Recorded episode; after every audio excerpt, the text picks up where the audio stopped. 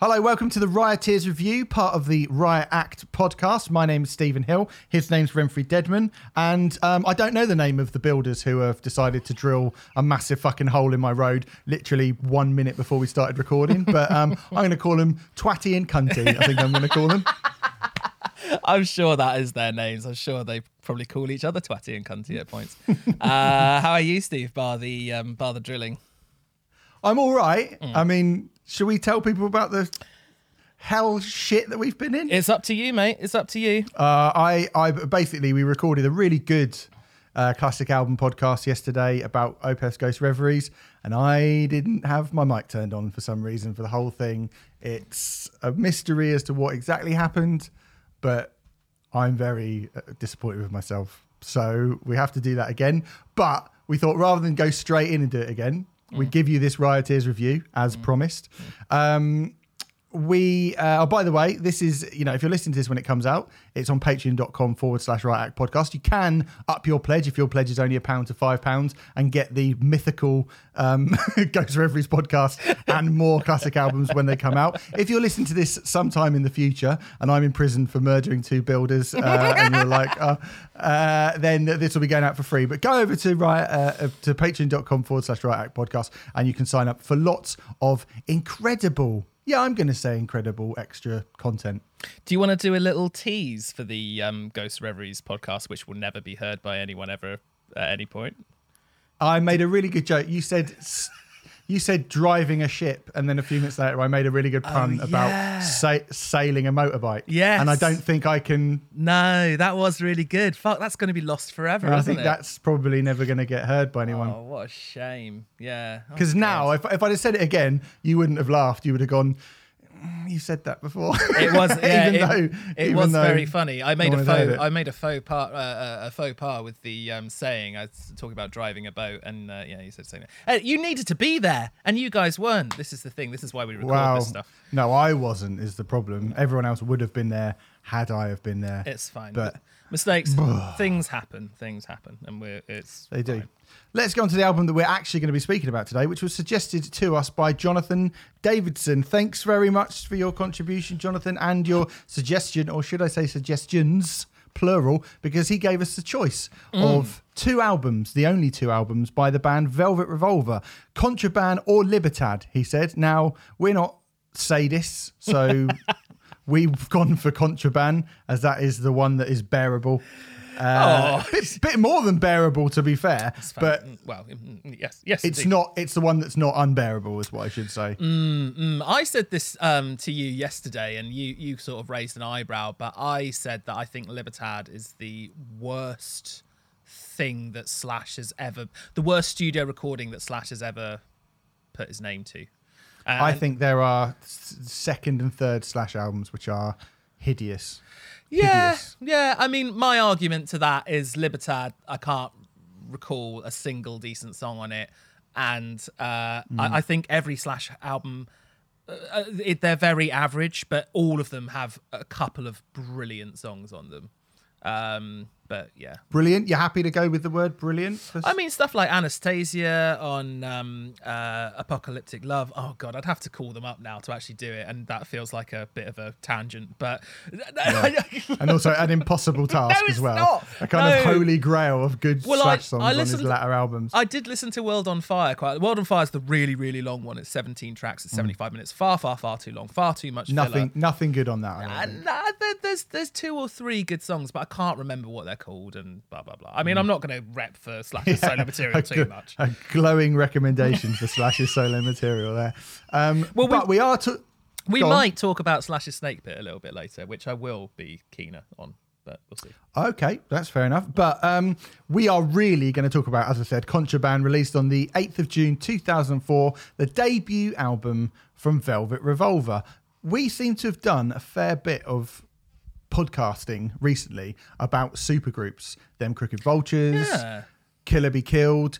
But I guess this is a this is one of the more super super groups, right? Yeah, definitely. I mean, well, really, it's just members of Guns N' Roses and Stone Temple Pilots, but the the manner in which that melding works. I mean, I have to admit, before I actually heard them, I couldn't quite imagine it in my head. Could you? No, I I thought it sounded like a really bad idea to be honest. I was I was very very well. Actually, fuck it. Let's get into this make snake snake pit now. So I was very. I'm the big Guns N' Roses fan out of the two of us, right? Um. So uh, you know, I heard about this happening, and I have to say, when did this come out? 2004. I have to say, I was actually a little bit uh, despondent about it. Not so much because I didn't think I'd like it or enjoy it, but because the presses, um, like ever since Guns N' Roses became the bloated kind of joke that they became from the mid 90s onwards, all the infighting and all that kind of thing. Uh, the press had just been shitty to Guns N' Roses for a, a good decade before this album came out. I mean, I think that's fair. fair uh, in in some in some cases fairly in quite a few cases fairly to be honest considering that they were floundering around and it became Axl and friends and all that kind of thing but I always felt so um Slash's Snake Pit uh which was basically Slash's initial solo project uh, uh, effectively um it was two different bands he released um it's 5 o'clock somewhere in 1995 and Ain't Life Grand in 2000 both of which are pretty good records. I mean, it's five o'clock somewhere is too long, um, but it's got some brilliant songs on it. Beggars and Hangers On is fucking class. Ain't Life Grand is a great record. I don't know if you've ever heard that album. Have you heard? I haven't. No, no. So it, the thing is, it came out in October 2000. Um, Oh fuck me! I do remember there being a new. I mean, it goes to show how. Because anything Slash does now is like just that people go, "Oh my god, he's back! He's Yes. the guitar god!" Yes. And in 2000, people were like, "Oh mate, give it up." he plays the mean fiddler on that gig. Uh, Cease just raised Wow. raised his eyebrows. Mean Fiddler is 1,000 capacity, uh, and you know uh, on on Slash's last solo album, uh, what the fuck was it called? Living the Dream, Oh, I don't know. something like that. Um, he did fucking Wembley Arena, you know. Mm. Um, and it is interesting because I mean, believe me, Steve, if you if you listen to Living the Dream and then you listen to Ain't Life Grand, I do think you'd prefer Ain't Life Grand by quite a way. I think Yeah. Ain't Life Grand is actually a very good record, like very very good. Um, but it came out at a time when no one gave a flying shit about that kind of music. They just didn't care. Solo guitar solos, no way. No one gave a shit in 2000, you know. Um, and so when this all came together, I was just under the impression that the press were going to be total shits to it again, which isn't quite what happened. I mean, funnily enough, looking back at it, um, it didn't get as uh, strong a critical appraisal as I remembered it getting, I have to admit. But people did seem genuinely excited by this. So something had shifted in the waters, hadn't it? Um, Definitely, yeah. I, I, think probably the. Um, I mean, we've spoken a little bit about this before when like the Dirt came out, and Motley Crue's reputation from sort of 1993, maybe even a little bit before, but like you know the the 90s through to the very very early part of the 2000s when nu metal was still a massive thing. Motley Crue couldn't get arrested, and then suddenly the Dirt came out, and people were like ah, and there was this you know in metal as well, this kind of return to the classic sound. And it is, you know, once again, I was going to bring up the Linkin Park effect that made people go, you know what? This is so far away from what I consider rock music that I'm going to not that, and it's evolved to the point where it doesn't actually feel or sound or look like rock music in any way. So I am going to retreat as far back as I possibly can to the absolute cliches and the all the things that were being kind of ridiculed a few years before were now being celebrated, and it seemed to happen very very quickly. And I do think the the you know the arse end of nu metal. Um, and the most commercial ends of nu metal played a massive part in that happening. Um, I think there's there's another key record that that did it, it as far as I'm concerned. The previous the, Darkness. previous summer, the Darkness released Permission to Land, and Mm-hmm. I think that almost single handedly uh, made this kind of music cool again. Um, we've kind of I can't remember when we talked about it, but we have spoken about how you know uh, friends of mine who just took no interest in rock music at all at any point, and uh, the the sorts of friends who would have laughed at me for being into Guns N' Roses suddenly were picking up um, permission to land and sort of saying, "Oh, this is an amazing record," because you know, fashion, cyclical, etc., etc. CDs will be back one day, yes. Um, but um, yeah, uh, you know, I, I- it was it was very it was it's weird to think that four years previously, uh, if this record had been released, I doubt anyone would have given a shit. No, not really. I mean, you say that. I mean, Guns N' Roses or Axl and Friends are still headlining festivals. Like as uncool as it kind of was, and as sort of laughed at as they were considered, they True. still were massive. Obviously, Metallica was still massive. I know Metallica always felt like they kept up with the Joneses a little bit more than um, the other bands did. But yeah, I mean, I was Mm-hmm. Going to say like permi- permission to land ushered in a kind of I don't really like the word sort of. Classic yeah, well, I was going to say a sort of normal, a, a normie, Ah. which I don't really like that term, but a sort of normie, ironic appreciation of that stuff. Yeah, that's what that's what bugged me about it. It was the ironic appreciation, wasn't it? Yeah, but And I mean, just to be super clear, uh, Uh, there's I think that album's brilliant, and there's nothing ironic about how good I think that record is. Just mm. like I don't ironically like anything by ACDC. I think it's brilliant, and I mm. don't ironically like Guns N' Roses. I think they're they're great. Mm. I don't ironically like Velvet Revolver, but I think people suddenly were like that whole kind of R A W K. Those people who were writing that and saying, "Oh, this is shit" from a few years ago in the NME, who are now like, "Oh yeah, horns up, guys! Oh yeah, rock and roll! Like, oh yeah, it's back!" And you know, like I say, sort of it happened to coincide with the dirt coming coming out, and it just it very very quickly turned on the sixpence, really, didn't it? And Yeah. suddenly, this stuff was cool again. it was very quick as well, and it did feel like it was Permission to Land almost single-handedly that did it. Um, I struggled with Permission to Land for years because of that kind of like it's that thing of like you know I've worn glasses most of my life, and glasses were not cool when I was growing up, and I'd get bullied for it, and now and glasses are kind of cool. these days you know and it's like it's really annoying when when you've been sort of chastised for something for years and then it becomes the zeitgeist you know um i have to admit uh, i actually put on permission to land the other day and was like man this is a really good record isn't it i should probably just Yeah. calm the fuck down I don't. I mean, I don't think it's the darkness's fault that they were sort of swept up in that. I mean, they were so cartoony and over the top, and and Funny. they seemed, seemed and funny and yeah, and seemed to delight in the you know in and in the ludicrousness of of rock music. And you would you know you you'd never throw that criticism that they're taking the piss out of it to Ozzy or Judas Priest or Motley Crue or any of those bands. They just seem to be that's what they were. And I think the Darkness were like those bands are great. We want to be like that. But it's unfortunate is that you know in in writing a really great album of sort of Queen meets Thin Lizzy, it was so far outside of anything that it, it had to look silly when put up against Dizzee Rascal and uh, Linkin Park and whatever else was big around Yeah. that time. It just was going to look a bit like alien to those people. And I think a lot of people jumped on it because they were like, ah, ha, ha, ha, look at that. Ah, ha. Yeah, well, I think the catsuit had a lot to do with that, didn't it? I mean, I think the catsuit really pushed it into ridiculous territory, um, which was kind of, in one sense, an inspired move, but in another sense, a um, probably didn't help them with their quote unquote credibility. But then, you know, uh, it is what it is, I guess. Uh, but yes. Um, anyway, so that that paves the way for Velvet Revolver. I think it's fair to say. Yeah. Um, Although the idea of Velvet Revolver do sort of predate the darkness anyway. So I think yes, that's true. Actually, they w- they were going to happen, whatever. And I do think, mm, I mean, Stone Temple Pilots probably weren't considered cool at this point, but I do think the size of like you know, st- it's like Soundgarden being fronted fronting Rage Against the Machine with Audioslave.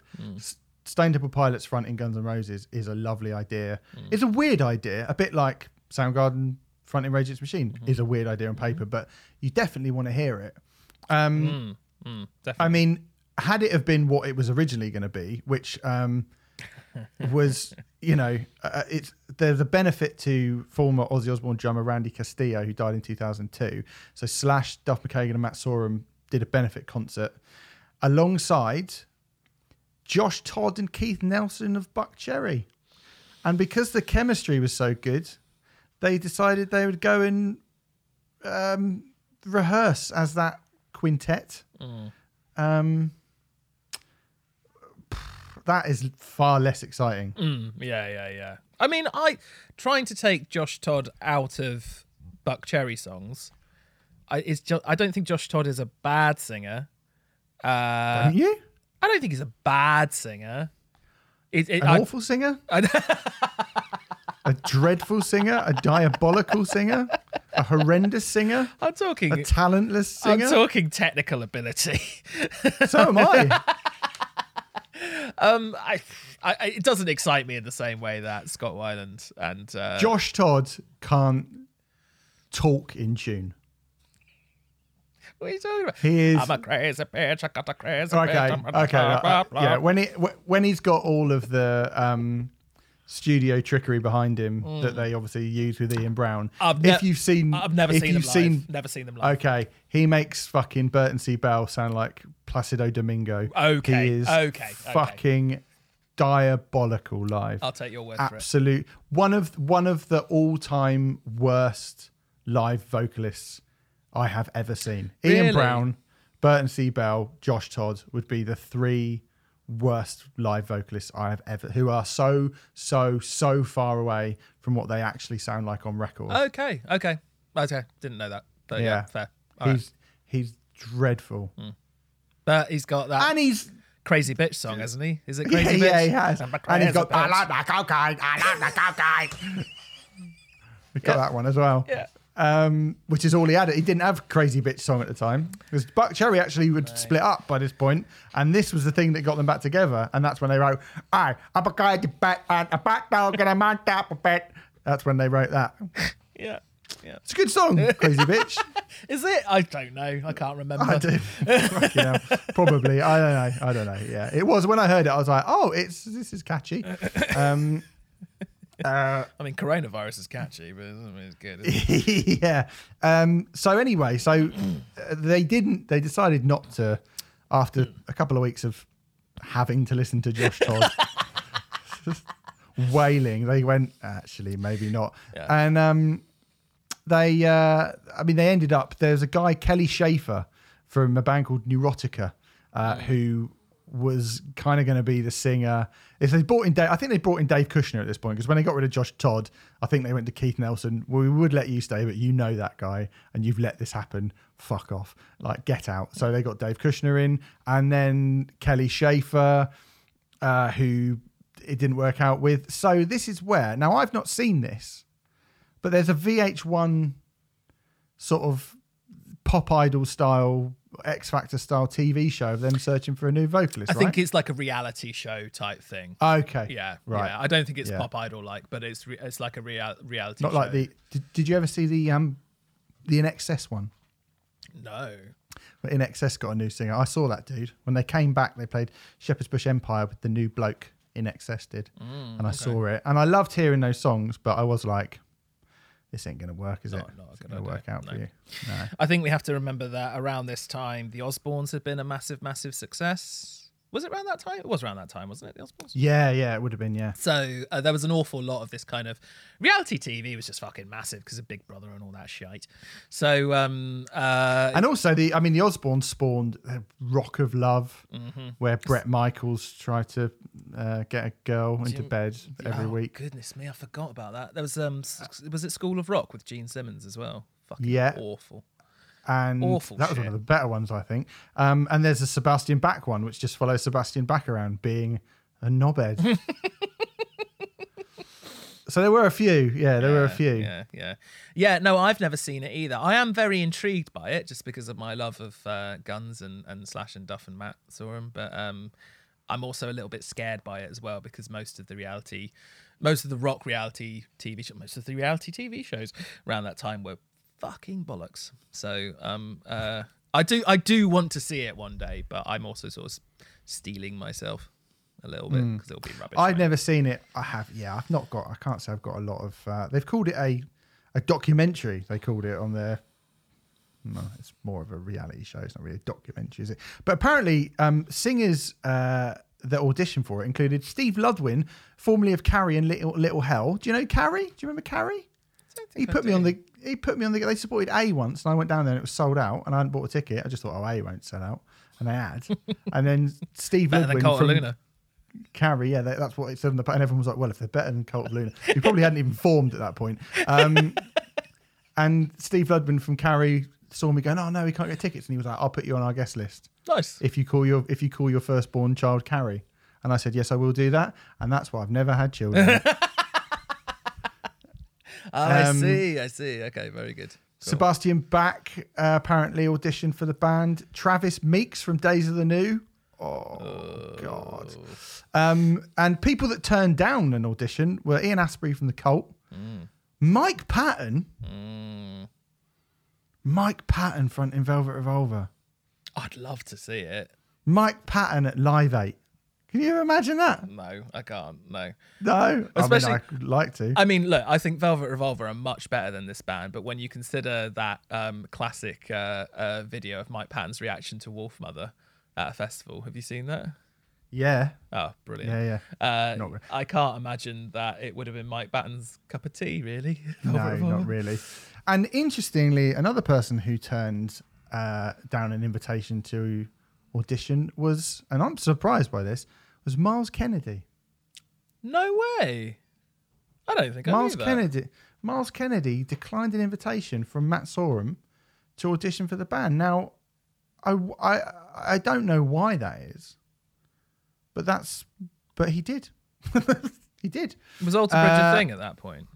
No, he was in the um, Oh, he was in that other the band. Mayfield Four. Oh, I yeah. they were called. Yeah, yeah, yeah. Oh, well, there you go. There you. Maybe he didn't think he was, you know, good enough to do it at the time. Maybe didn't feel confident. Should still have auditioned for it. Always, always take the audition. Hmm. Um, something we probably learned from drama school. yes, quite exactly. Yeah, always, Always take, the, take the audition. audition. Yeah, yeah, uh, Scarlett Johansson does. She's lived her whole life by, it, hasn't she?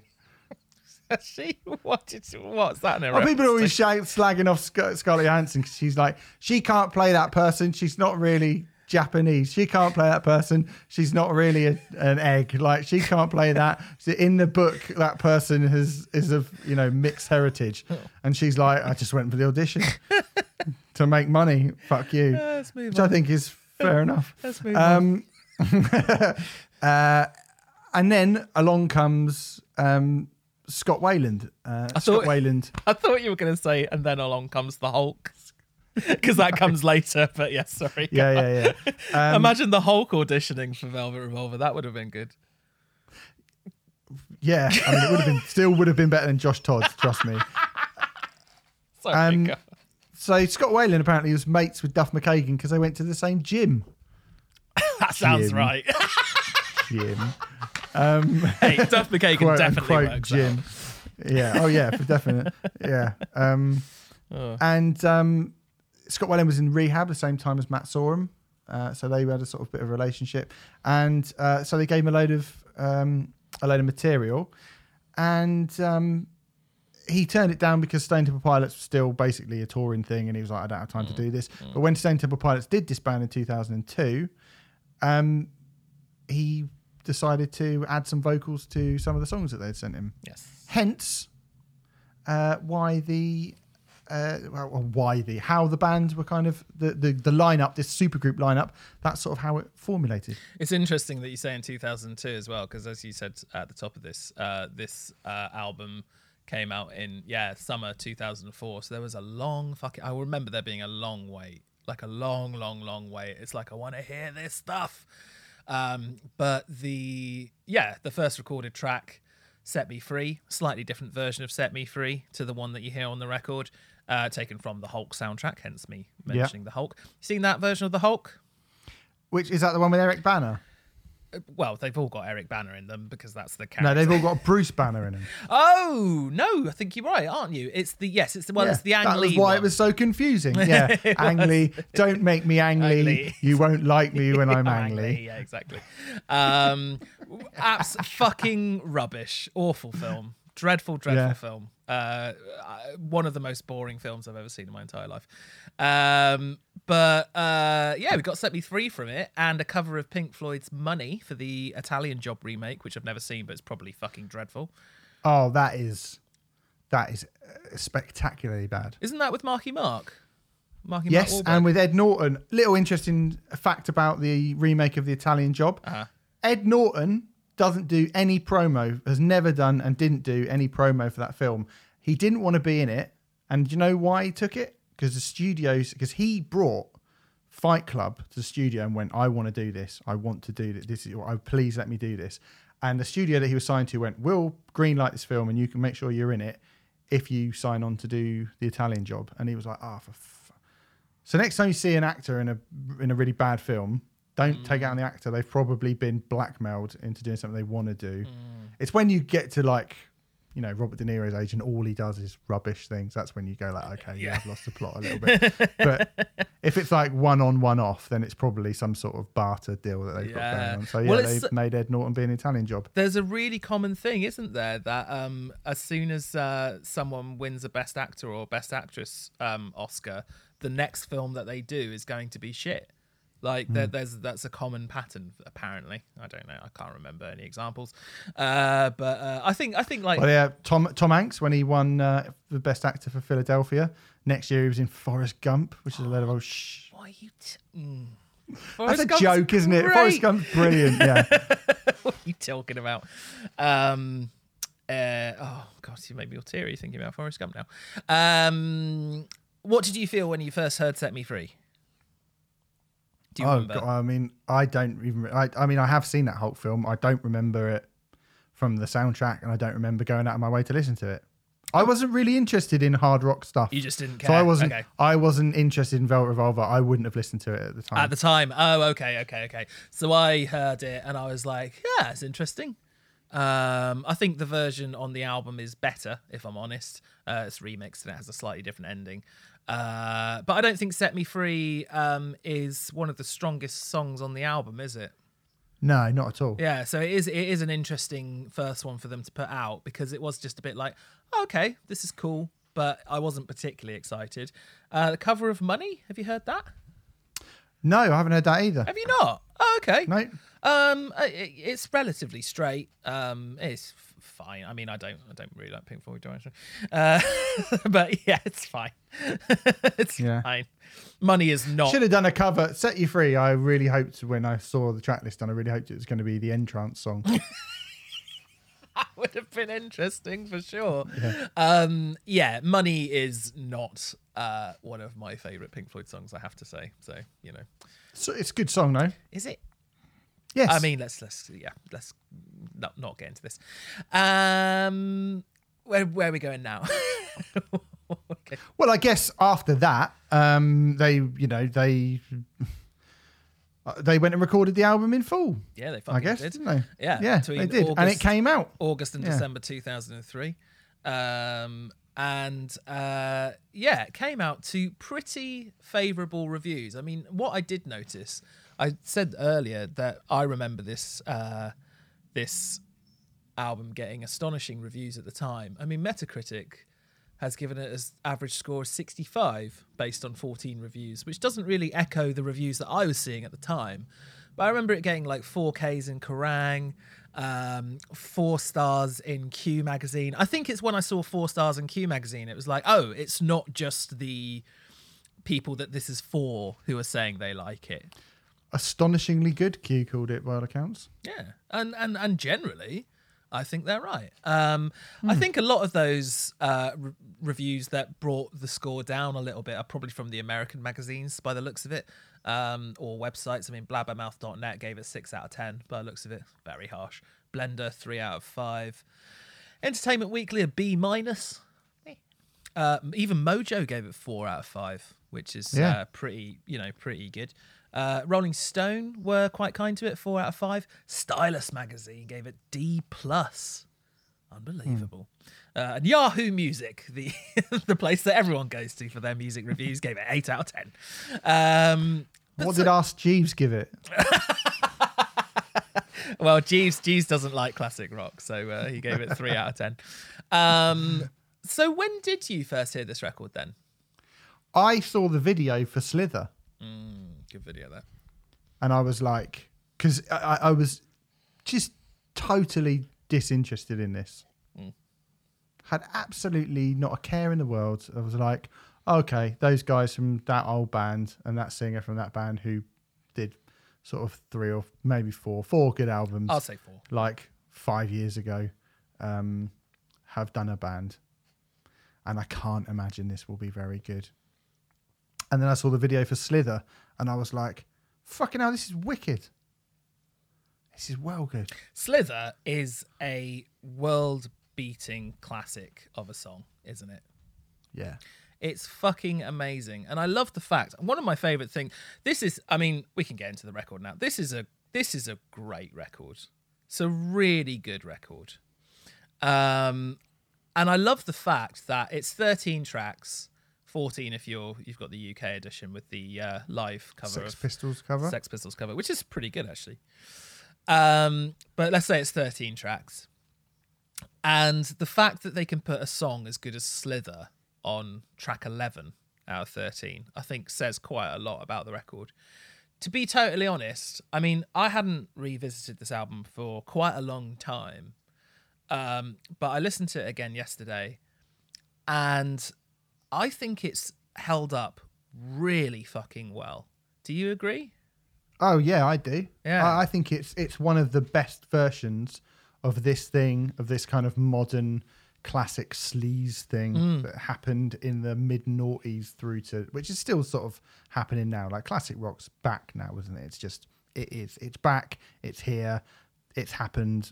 like we all have to live with it, unfortunately. Mm. um and you know, and most of it is really kind of Mm. artless, sexless, bland, bloated, dull rehashes of things that have already happened.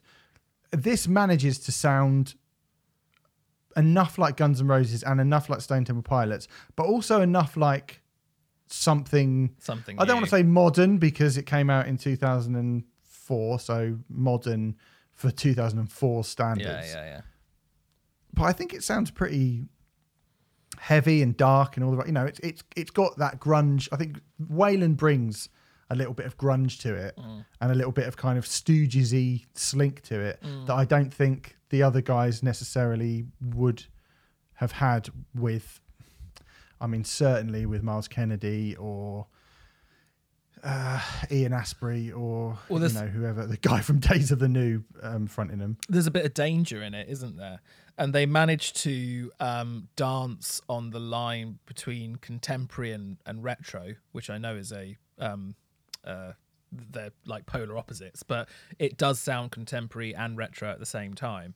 You know, which I think all of these, all of the best sort of quote unquote classic rock records do sound contemporary and retro at the same time if you're doing that new thing. But it's an incredibly difficult line to um, to balance on. It's a, it's a difficult beam to balance on, I would say. I mean, re-listening to it yesterday, certainly track one to six. I was listening to the first half of the record, and it occurred to me for the first time. I think this might have been, might have been because I knew I was going to talk to you about it, and I thought, I, in my head, you have once said that this album. Did you once say that this album's better than Appetite for Destruction? Oh, I was about to say that in a minute. Yes. sorry for spoiling that.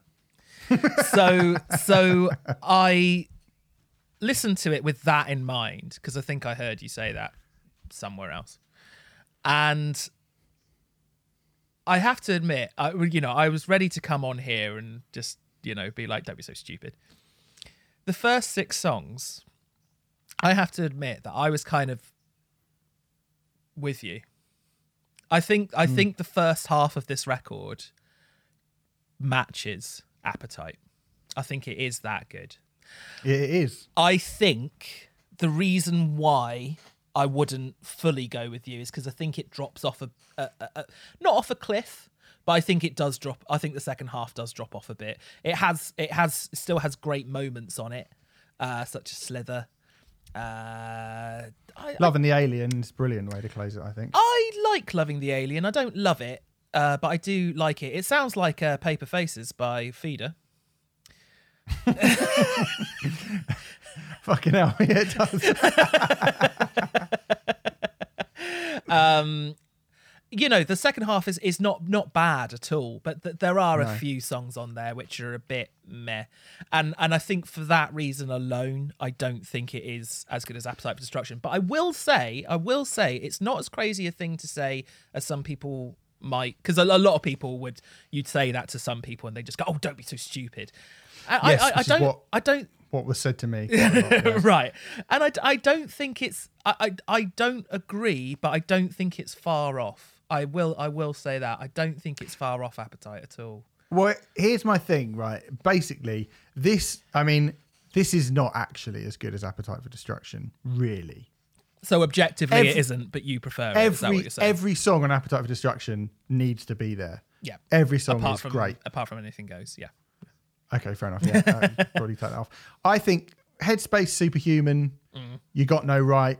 I could happily lose them. Mm. yeah yeah dirty little thing I like Dirty Little. I mean, even Alright. though it's got Keith, Keith Nelson's Buckcherry fingerprints all over yeah it, yeah yeah I'm I'm actually all right with that song. I think Okay. it's like I mean it's it's in between two songs that I really love, Hmm. and that can either go one of two ways when you when you have that. You either think oh this is bringing everything down, or it gets elevated because of what's surrounding it. And in this case, I feel like although it's not as good as either of those songs, it does it's it's different enough and it's good enough for me to feel like it kind of they they work as a 3 Mm-hmm. Set Me Free, obviously spoken about as the first one. I think because a lot of people knew it, I'm always like, oh yeah, well it was, you know, it, it can be in there. Not that it's anywhere near one of my favourites at all. i don't i don't think set me free is necessary to be on there no, to say. probably, probably not. Um, but you, I mean, I don't mind. You got no might. Uh, you got no right. It's okay. Uh, but he, yeah, but Headspace and Superhuman are the two where I'm like, eh, you can get rid of them too. Yeah, yeah, I, I don't mind Headspace. Uh, Superhuman can go. Um, I probably would have got rid of You Got No Right, even though I un- I sort of understand why it's there because it. The thing is, is without it, eh, it's kind of another ballad moment, isn't it? So it probably needs it at that point. Although if you made it shorter, it Yeah. probably wouldn't need it at that point. So there you go. Yeah, But, maybe. yeah. So here's what I would say. Like, obviously, Appetite for Destruction is a far more consistent and better album. It was obviously revolutionary for the time. Yada yada yada yada. This does something which Appetite for Destruction doesn't do, and it's what Scott Weiland, as a vocalist, as a vocalist, I prefer Scott Weiland and his style and his style of music to Axl Rose. Mm-hmm. So what Scott Weiland does on something like, you know, Big Machine is not what Axl Rose would do on Big Machine Yeah, definitely. and I prefer that style. And I think that the Matt Sorums and the Duff McKagans and the Slashes, rather than it being, you know, Appetite for Destruction is what everyone loves about it is it isn't it is it is essentially a glam rock record, but it's dirtied up a bit. Hmm. And then grunge dirtied it everything right up. You hmm. listen to Alice in Chains, you listen to Soundgarden, it was kind of taking that 70s hard rock and making it really, really dirty. And that was a complete 180 flip flop from what was going on before. I think the guys in Guns and uh, the Guns N' Roses guys who are in Velvet Revolver take what they do best and what they're good at doing, which is that kind of glammy, you know, that kind of rather than that 80s glam thing, maybe that 70s glam thing that they do, that kind of punked up glam New York Dolls thing, and they make it a little bit more dirty and cynical and grungy. And for me, and for what I like, Yeah. That is a much that is a sound that I'm much more comfortable and in, and I, I enjoy more. So, although I am aware that Appetite for Destruction is one of the great albums ever and yada yada yada, I genuinely do prefer. If you said to me you can only listen to one of these two albums for the rest of your life, I would pick Contraband. I'm not even fucking around. I would pick Contraband. Do you know what's um, surprising? I think I'd pick Contraband. And the reason why I say that, but although the reasons are totally different, um, I the reason I pick Contraband is because I've listened to Appetite for Destruction so many times in my life that I can play it in my head. Yeah. I really can. I can play every single note of that song in my head. So if I was on a Hmm. Mean, desert, I- if I was on a desert island and only given one record, I could play Contraband al- aloud and I'd have Appetite for Destruction in my head. But yeah, Yeah. yeah, I mean, I, I mean, you know, a song like, you know, what like Superhuman, which I'm like, you could totally get rid of that. Mm. Um, I would still rather listen to that than listen to Sweet Child of Mine, which I never, I genuinely never want to hear Sweet Child of Mine ever Mm. again. Mm-hmm. yeah. And when these songs are good, I mean, "Do It for the Kids." I, I I'd never really noticed, for example, how reminiscent "Do It for the Kids" was of "It's So Easy." For example, I mean, I do think "It's So Easy" is a better song, if I'm totally honest. But "Do It for the Kids" does have that kind of "It's So Easy." I mean, it it's it does it does flow in a similar way. Certainly when it starts, it does flow in a similar way to Appetite for Destruction as well. I don't know if that was on purpose or not. Who knows? Um, but you know, and there are some things on this. I mean, the um, Matt Sorum. I never really kind of, even on the Use Your Illusion stuff, I never saw him. I never, I never looked at Matt Sorum and went, "Wow, you're a really, really good drummer, aren't you?" You know, when like, I don't know, seeing him do "Knocking on Heaven's Door" or, or whatever. Um, but the beginning of Illegal I Song, for example, that drum roll thing that he does at the beginning of that is fucking amazing. Like, I think this might be the best Matt Sorum performance I've heard committed to tape. Anyway, uh, like studio performance. You know, Yeah. he's doing stuff in it where I'm like, oh fuck, I didn't know you could do that. you know, um, and yeah, there's there's just some there's some just really good. I mean, we've not even talked about Fall to Pieces yet, have we? Which is you know one of the great modern rock ballads. I I think so, yeah. And the you know again the video back Mm. when people watched videos and cared about videos, the video is um is is kind of Scott Weiland's story, isn't it? And now with Scott Weiland gone, that actually is quite a quite a moving video to see Scott Weiland like recreate his demons, and that's what that song's about. Um yeah, I love Fall to Pieces. I think it's brilliant. I don't often like songs like that, but again, Fall to Pieces or Sweet Child of Mine, it's just like, and I mean, God, that is an absolute no-brainer. Well, Um, it's e- it's even more poignant now as well, Fall to Pieces, because that is exactly what happened to Scott. You know, Yeah. I mean, it, unfortunately, he didn't come out of it. It wasn't a happy ending, so it's even more poignant now when you look back at it. And um, I mean, again, I think I would probably say that I do object. Mm, do I think "Sweet Child of Mine's a better song objectively than "Fall to Pieces"? Even if I did, and I think I probably do, they're fucking close. And I would agree with you that these days I'd rather listen to Fall to Pieces than Sweet Child of Mine, just because I've heard Sweet Child of Mine a fucking billion times before, yeah, and I've only heard Fall to Pieces a thousand. you know, yeah, yeah, it's wicked. I mean, it's there fantastic. are there are just, I mean, like you say, that that first that run of six, like I, I, I mean, I, I mentioned it earlier, but Big Machine, I love Big Oh, Machine. Big I mean, it's Machine's just great. like, it's and it's. I was listening to it yesterday, and I was like, do I like this? Because it's so thick. Do you know what I mean? It's such a stupid. It's like a big, like dumb. It's a proper dumb song. It is. Big machine. It's a big machine. It's a big machine. But like, No, no, no, no, no, no, no. It's it's just great yeah, though. it's like it's just yeah, so good. It's just, that's what's good about rock music is it's when it's it can be big and dumb and fun and brilliant and you know again these are you know are, are people listening to um are people listening to the darkness and being like oh yeah horns up guys. Are they kind of like uh, half laughing with the stupidity of it and the ludicrousness of it? I feel like maybe you could listen to a song like big machine and just be like it's a big machine and then go haha i love that song. It's so stupid. But actually it, you love it because it's it's genuinely fucking wicked as stupid as it is. Like yeah I, that's a that's a banger. Absolute banger. I'm rarely a uh, an advocate of uh, big dumb rock songs, as we've discussed loads, but Big Machine is fucking brilliant. yeah proper yeah it's really good this record it's a bit long It is a tad Um, long. It is a tad long. Um, but it's good. I you know, think- it, they did. I they think- did some good covers with it as well. I think. yeah, yeah, yeah. Go on. Go, go.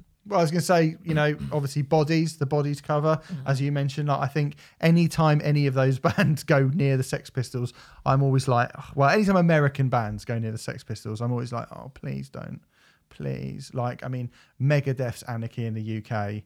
I think Motley Crue did Anarchy in the UK as well, um, or God Save the Queen or something. Any time an American band try and cover the Sex Pistols, I'm just like, just don't, just don't do that. Just, just don't do that. Um, but to be fair, they've picked not the most obvious one. It's not a completely insane one to cover, but it's not the most obvious one. Um, you know, it's not Pretty Vacant or God Save the Queen or Anarchy in the UK, so they get a pass for that. And it's it's pretty it's pretty good. Mm. Like Scott Weiland gives it the full Johnny Rotten, like, "Hey, wanna go to Birmingham?" like and all that. Um, yes, he does.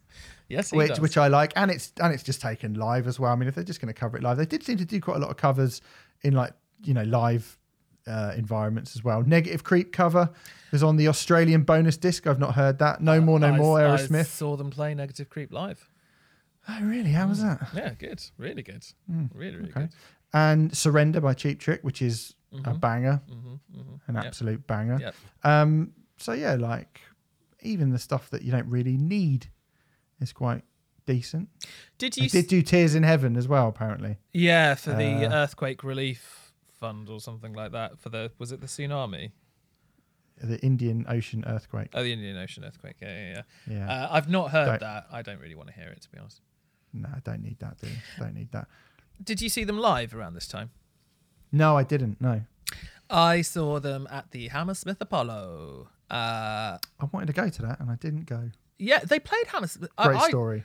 I did.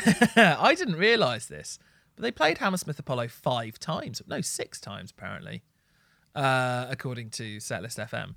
Uh, What, but on I- the trot? not on the trot. No, no, no, no, no. But they played six times between September second, two thousand four, and June fifth, two thousand seven. Um, but they did do a couple of nights in a row.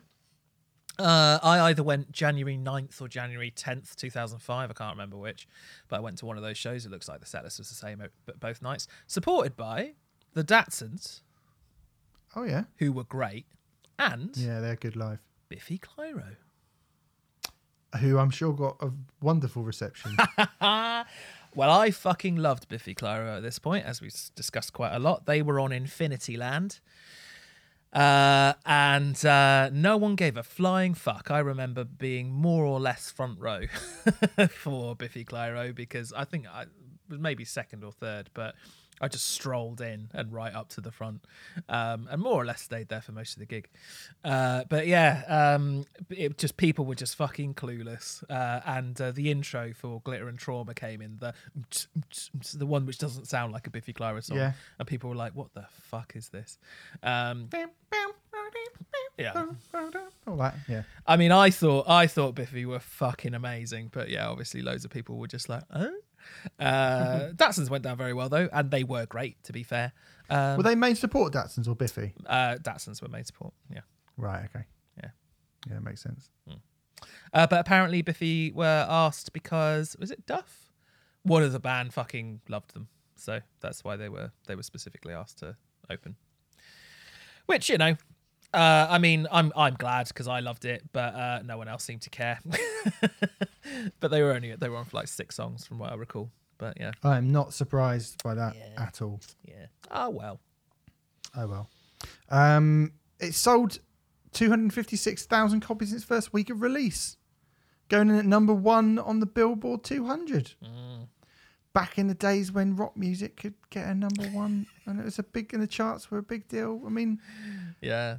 The best ever debut for a new rock artist in the SoundScan era, apparently, and it's hmm. event- it eventually ended up selling 2.9 million copies in the United States and 4 million copies worldwide. For the kind of afterthought band, like when you think of Duff and Slash and Matt Sorum, Velvet Revolver, and even Scott Weiland, you know, Velvet Revolver are basically a sort of, oh, they did this other thing as well. 4 million copies of one record. Yeah. It's pretty good. It's great. It's very, very, very good indeed. Yeah, it's very, very good. It's just a bloody shame that it all went a bit tits up. It did go all a bit tits up. Um, before we kind of move on, I mean, the only live thing I did see for them from that period, I've seen a video from them playing Ozzfest when it was Black Sabbath. Or was it Ozzy? Well, you know, it's Black Sabbath. Black Sabbath, Ozzy, him. That thing. I didn't go to that download, but they played that. But also, they played Live 8. Yes. You remember that? I do remember Live 8. Yeah, I don't remember their sp- performance specifically, but I'm guessing they played Fall to Pieces and Slither and someone else. Uh, they played Sucker Train Blues, Do It for the Kids, Fall to Pieces, and Slither. Yes. There we go. Yeah, You're right. Four songs. Jonathan Ross took the piss out of them. Uh, right. um, while they're playing because you know they weren't keen. Mm-hmm. Um, he wasn't keen on them, and they weren't Very Keen nice. or Miss Dynamite or all the other They've- all the other mass all the other big artists like you know Velvet Revolver obviously this guy from Stone Temple Pilots and the guys from Guns N' Roses not really a big deal not when you compare them to you know the really big artists like you know Razorlight and Pete Doherty like they had that day um, This is why for those of you who don't remember fucking stupid. yeah. well, for those of you who don't know or remember Live Aid, it was 20 years after Live Aid, which we've spoken about. Um, Bob Geldof decided to do uh, uh, the free Hyde Park one. It was for the, the G8 to kind of, it wasn't even to raise money, was it? It was to raise awareness of the G8 meeting. It was to Um, raise awareness for climate change, which is the dumbest, it, the yeah. dumbest fucking thing in the world. Because the amount of emissions that that concert would have put put into the fucking air is just insane. Uh, Yeah. But yeah, there you go. Uh, and and they didn't. I don't think they did it. I don't think they thought about that at all. I don't think they like they didn't they didn't bother trying to like get like environmentally friendly lights in or anything like that. They didn't have LED like they just didn't. It was massively massively criticized and quite rightly too, frankly. And they they had it in Philadelphia and Berlin and Sydney and Paris and like oh, and somewhere in Russia and one in Vancouver as well or, or Toronto somewhere in Canada as well. And they had them like all over the world, all happening at the same time. But obviously the Hyde the Hyde Park one was was the big one. And um, Was it Hyde Park? Bob- I thought it was Wembley Stadium, wasn't it? Or no, it was Hyde Park. You're thinking of live. You're thinking of Live Earth. Oh, I think maybe. sake, I can't remember them. All right, yeah, probably. Yes, I think Live Earth is the emissions one because Live Eight was something about the G8 summit. Let me get it up. Actually. I'm probably confusing them. Yes, yes, yes. I mean, yes, I. That sounds right. It was taken to precede um, the G8 conference and summit held in Gleneagles Hotel. Uh, but it is a benefit concert, a global call to action against poverty. Okay, Yeah, you're thinking of Live Earth. I'm was thinking the, Live Earth. My apologies. Yeah, which hap- which happened a couple of years later Yeah. and was possibly even worse. Um, although Metallica played that, Metallica that was played at that, Wembley Stadium. Um, yeah, uh, Merlin there was a lot of Merlin shit. went to that, didn't he? I'm sure I've He did, yes, yeah, he that, did, yeah, he, he went to that. Um, and um, there was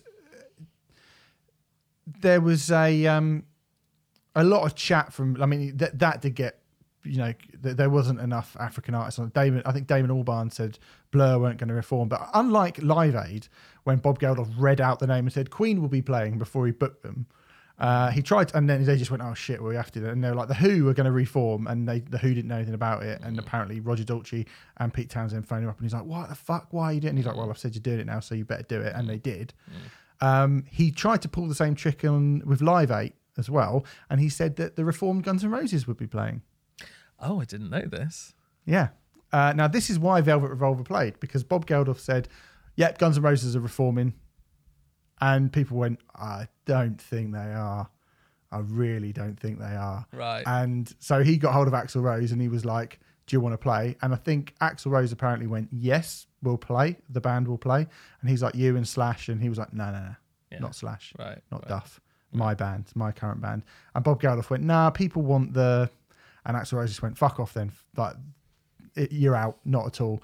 Like, we're not doing it." And so Bob Geldof went, "Ah, shit," and he had to get, he had to basically beg, not probably not even beg, but he then had to ask Velvet Revolver, and Velvet Revolver did it as the stand-ins to the original Guns N' Roses, who were the stand-ins who, who you know, he probably could have got Axl and friends if he, but he didn't want that.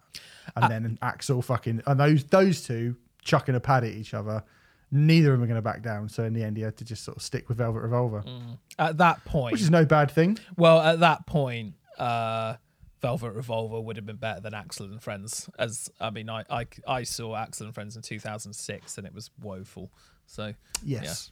yeah, I, I imagine that's true, but what I would say is that as big as Guns and um, as big as Velvet Revolver were to the likes of you and I, who paid attention to rock music and yada yada yada, and as big as like Slither would have been a hit from a year before or whatever, I, I don't think the people that were there to see Robbie Robbie Williams and Elton John and you know a reformed Pink Floyd aren't going to get as excited about watching Sucker Train Blues as they would be watching Guns N' Roses Oh. doing Sweet Child of Mine or Welcome to the Jungle. of so course not. Of course not. it was a bit of a bit of a backfire really Yeah. and I think Velvet Revolver were uh, uh, you looked at the bill and you went how weird that they're on there.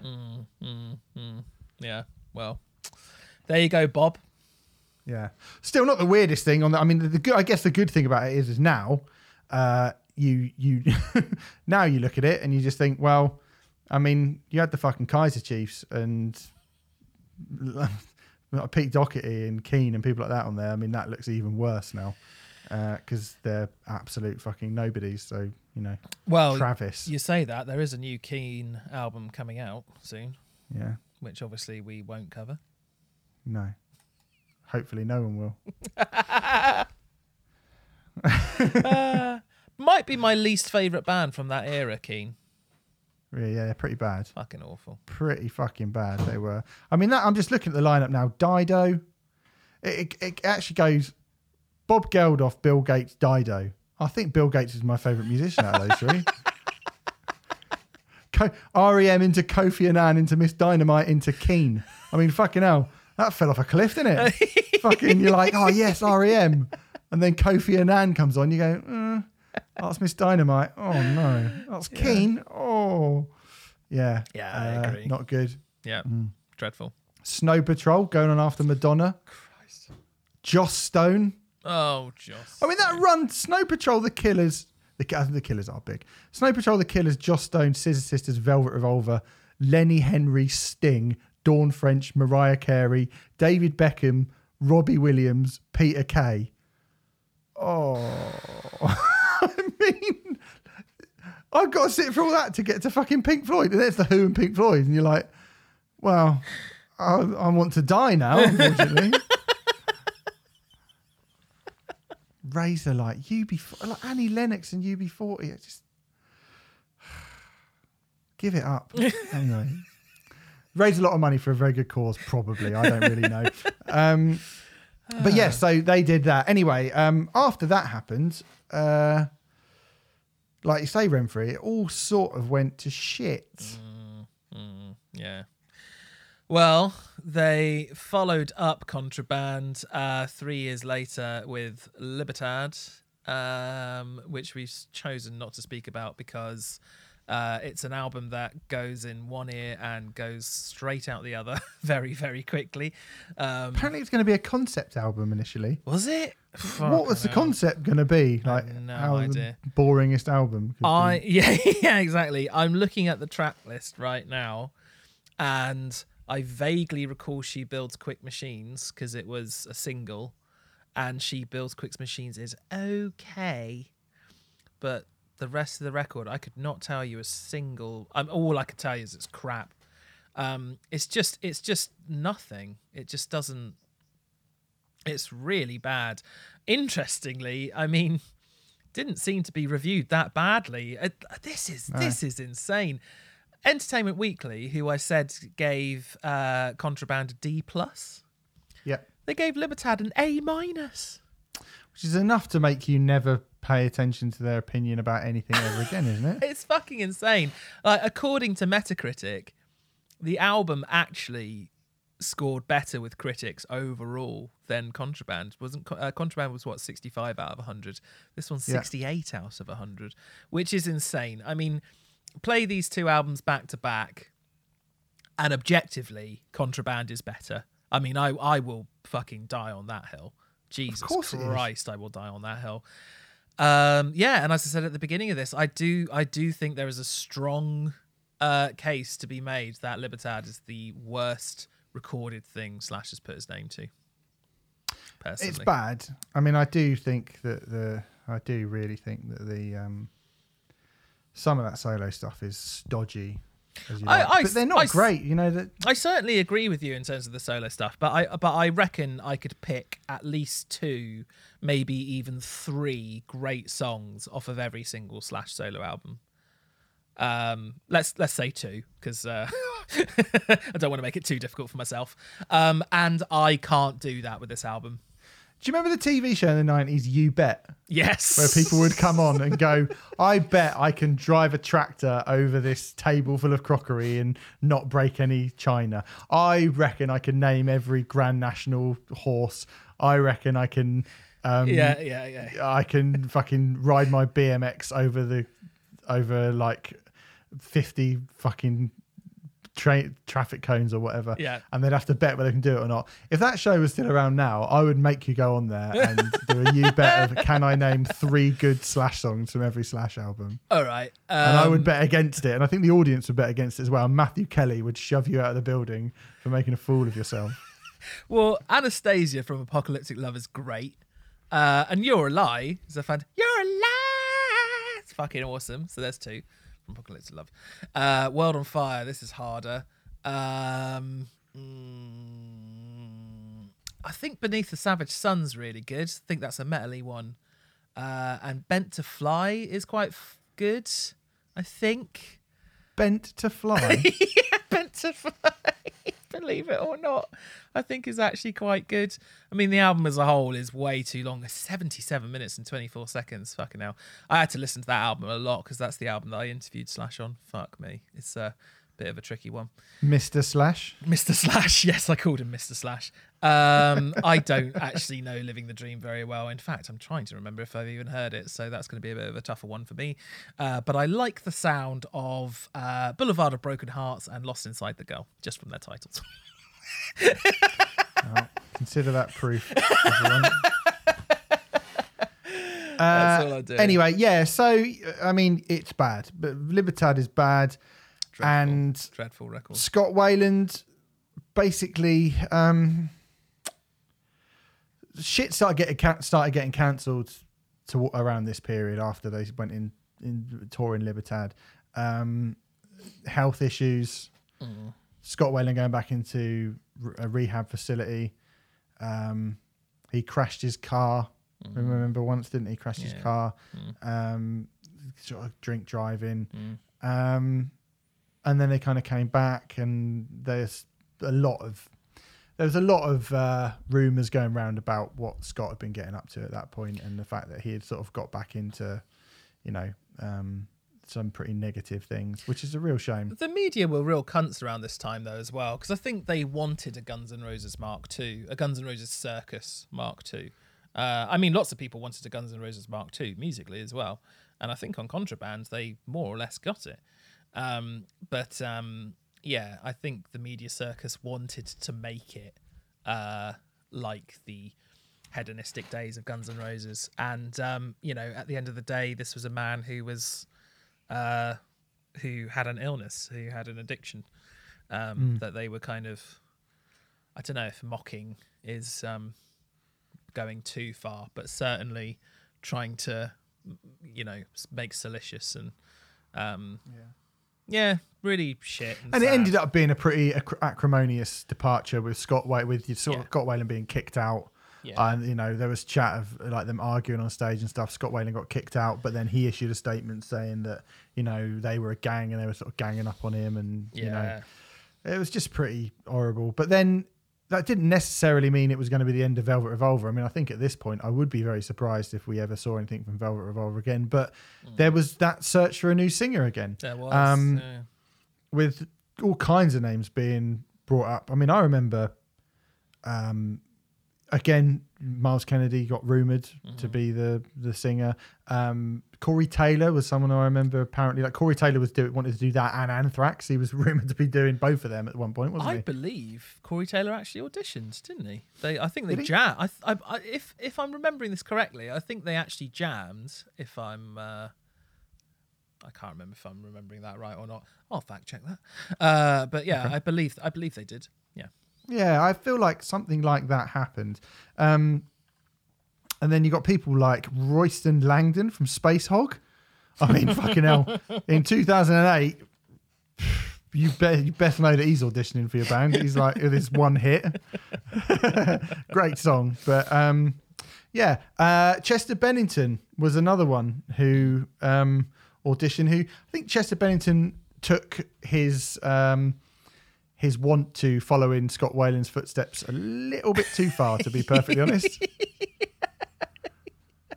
Especially when he, yeah, he did that EP. Have you ever heard that EP with Stone Temple? Heard a bit of it with Stone Temple Pilots. Right, I've never heard it. I'm assuming you think it's rubbish.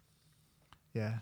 Hey, we've been sent. Well, I've been sent anyway. The 90 track Hybrid Theory uh, box set. So we've got that looking to to look forward to, haven't we? do a whole whole show? I've that? been sent that as well. I've Have you um, been sent it? Okay, good. blocked the PR that sent it to me. blocked and reported. Um, For abuse.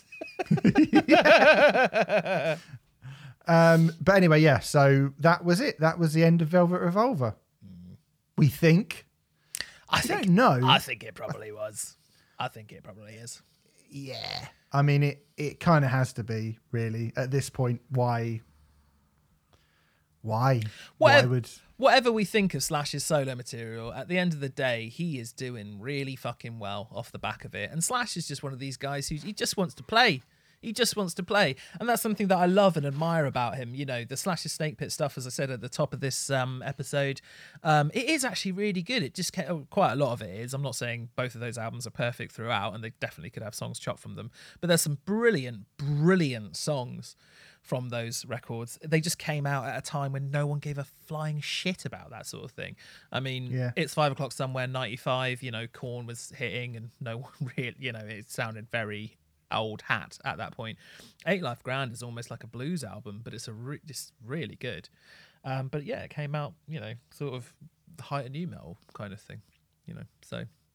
Um, but yeah, Slash is a lifer. He just wants to play, and the fact that he couldn't give it, I genuinely believe he couldn't give a toss if he's playing in the Mean Fiddler or Wembley Arena.